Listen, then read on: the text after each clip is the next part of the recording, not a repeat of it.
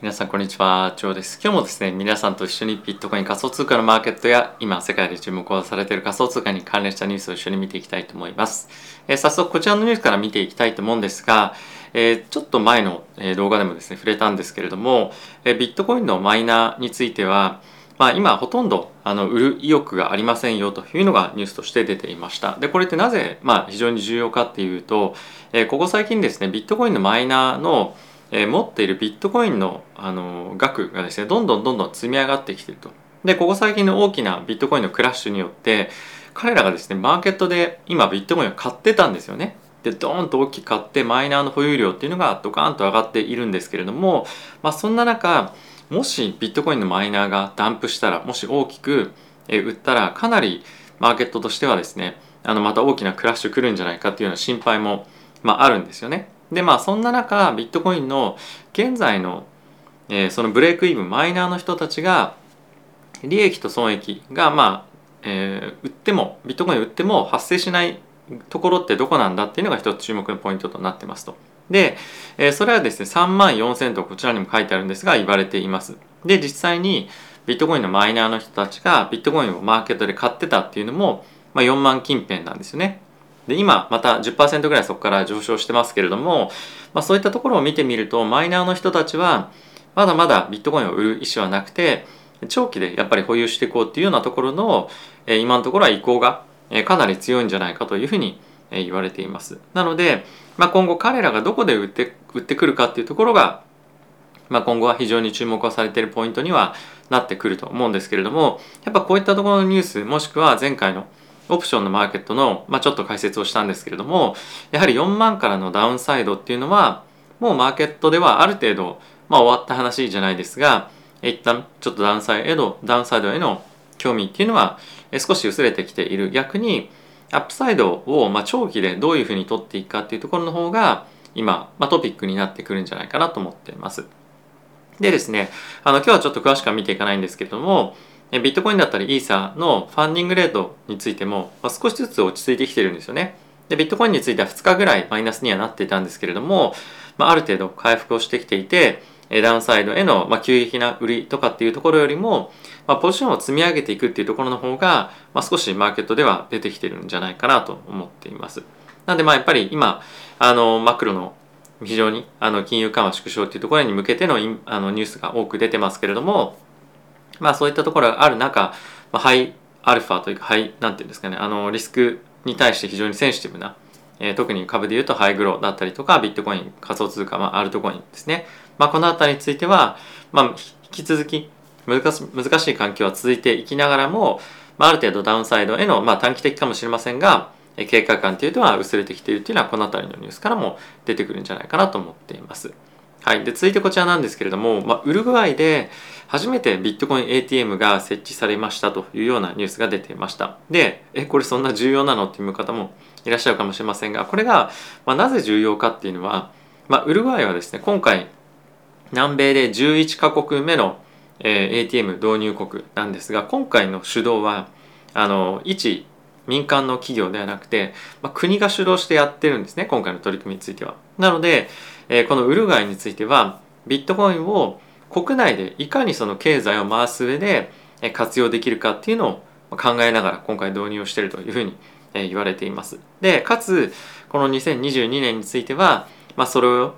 より推し進めていって、でおそらくなんですけれども、これ南米の国だったらアフリカもそうなんですが、送金の一つの手法としてはやっぱ活用していきたいっていうのは非常に多くあると思います。で実際にやっぱり南米もアフリカも、比較的貧しい国はどこでもそうなんですが、ヨーロッパだったりとか、アメリカ、アジアの発展している国ですねに対してどんどん留学なり出ていってお金を稼いで、そこから母国に資金をですね送る、送金するみたいなアクティビティがかなりやっぱ多い中で、手数料が非常に高いんですよね、普通の銀行だったりとか既存の金融システムを使うと。でこういったところを使って少しでも送金コストを減らすことで、より母国で家族がお金を使える額をですね増やしたいっていうのが、常々思っていたはずですし、僕も周りにそういう人がたくさんいたので、やっぱこの辺りが非常に整備されてくると、かなりやっぱ母国としても国内で使ってるお金が増えるっていうところもそうですし、あとはやっぱり金融システムが非常に現状不安定な国々がやっぱり南米アフリカについては多いので、こういったところを活用していくことで、より金融システムを安定化に寄与していくっていうところも、一つはやっぱりあるんじゃないかなと思います。で、そうすると母国それぞれ自国の通貨が暴落するみたいな見方もあると思うんですけれども、そのあたりについては国の情勢が安定化していくことで、自国の通貨が崩壊するかどうかっていうところは、ビットコインの導入で暴落するみたいなところはないと思うので、まずは自国の経済だったりとか政治を安定化させるためにこのビットコインを使っていくっていうようなシナリオがまずは一つ、大きなこの2022年は注目のポイントになってくるんじゃないかなと思っています。で、実際にブケレ大統領についても、これは完全に予想かもしれませんが、2022年についてはもう数カ国がリーガルテンダー、法定通貨としてビットコインを導入するとか、あとはその4月に行われるビットコインカンファレンスでものすごく大きなサプライズがあるというふうに言われているので、このあたりの関連ニュースかもしれないなというのはちょっと横目で見ながら、注目しておきたいかなと思っています。はい、で次なんですけれども、この OCC、アメリカのですね、通貨を管理している、なんていうんですかね、省庁みたいなのがあるんですけれども、そこが今後ビットコインに関して、ビットコインじゃないか、ステーブルコインに関しては、銀行と同じような規制を、絡めてやっていきますということを発表というか、ラウンドテーブルがあって、そこで議論があったと。で、ラウンドテーブルって何かっていうと、有識者だったりとか業界関係者が、そこでいろんな意見を交換し合う場なんですけれども、なので基本的にはこのステーブルコインについては、銀行と同じような規制を今後、されていくと。で、それについては今の例えばテザーとか一部のステーブルコインを発行しているところに対しては、少しマイナスというか、もしかするとトラブルが出てくる可能性は、なきにしもあらずかなとは思うんですけれども、ただし仮想通貨の発展という観点からすると、ものすごくいい方向、ものすごくというか、いい方向への議論なんじゃないかなと思うんですね。やっぱりこのステーブルコイン、例えばテザー一番問題になってますけれども、テザーの一部がやっぱりコマーシャルペーパーとか社債とか、そういったもしかすると元本記載あるかもしれないよねっていうところで運営されていると、どっかのタイミングで何か問題起こった時に急激に資金を引き出すみたいな動きがあって、そうするとそのテザーを元にレバレッジをかけて借り入れをしていた、例えば住宅だったり、あとはイーサリアムでもビットコインでも何でもいいんですけれども、そういったものまで全部一旦売って処分しなきゃいけないみたいな動きが出てくる可能性もあるので、そういったリスクを未然に防ぐ上でも、このあたりの規制っていうのは非常にやっぱり重要というか、しっかりやってほしいなっていうのはあるかと思いますし、あとやっぱりこのあたりがしっかりと整備されてくることによって、年金だったりとかヘッジファンドもそうですけれども、大きな機関投資家がさらに仮想通貨に対して資金を入れやすくなってくる状況になると思うので、このあたりは長期的に見ても非常に重要なポイントですし、あとやっぱり今年ステーブルコインに対しての規制がさらに強まるというか、改善していく年になるというふうに言われていますので、このあたりのニュースしっかりと追っていきたいかなと思っております。はい、で次なんですけれども、いろんなところでですね、仮想通貨のスキャムというか、詐欺みたいなトークンが非常に横行だったり、いろんなところで見られますけれども、少なくともバイナンスのスマートチェーンで取り扱われている50のトークンがスキャムだと、詐欺トークンですよというような形が安全管理というか、そういったことをしている企業からコメントが出ていましたと。で、具体的にその50がどこかっていうのは、ここの中では言われてはないんですけれども、一つ言われているのがトランプっていうですねトークンがあるらしくて、それはスキャムなどで気をつけてくださいっていうのはこの中では書かれていましたと。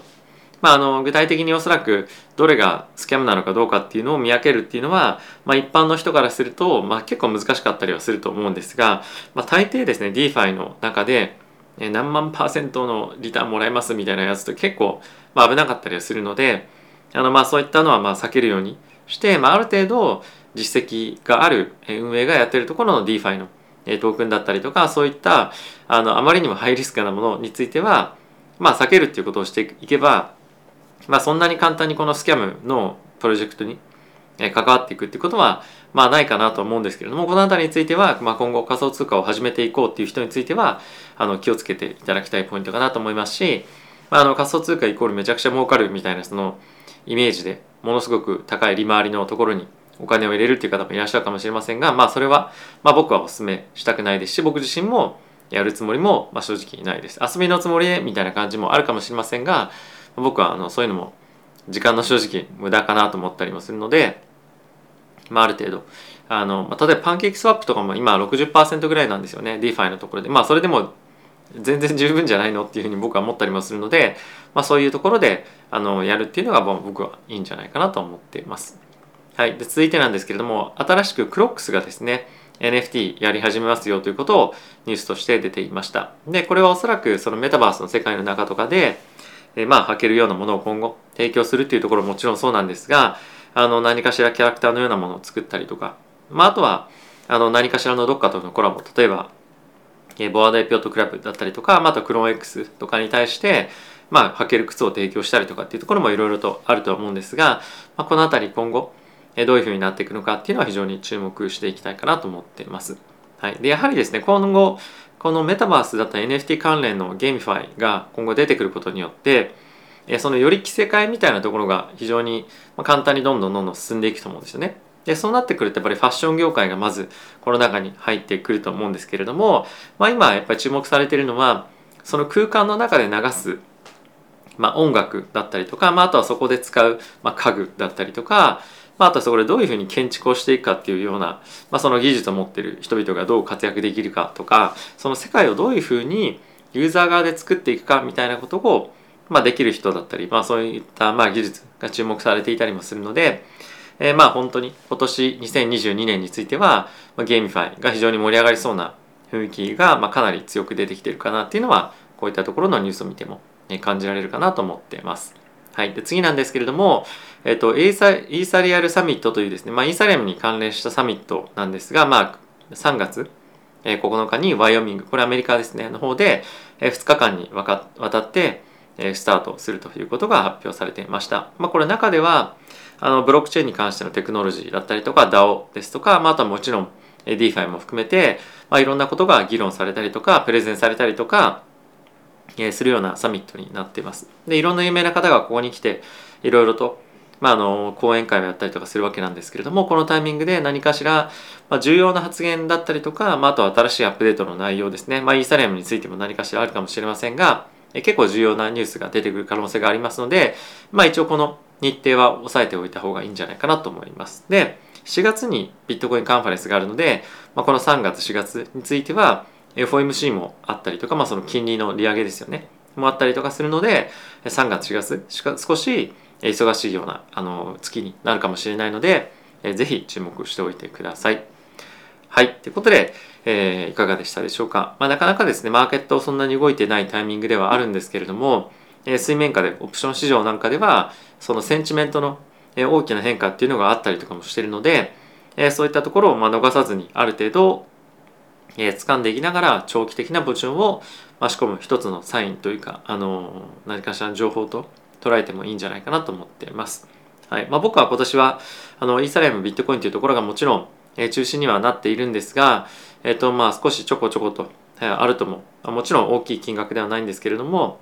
仕込んでいきたいかなとは思っています。仕込もうかなと思ったりやめようかなと思ったり結構綱引きされているような状況ではあるんですけれども、このマーケットの今ボラティティが今非常に低いタイミングではある程度長期的に持っていけそうなアルトだったりとか、何かプロジェクトに対して投資をするタイミングでは悪くはないかなと思っていますので、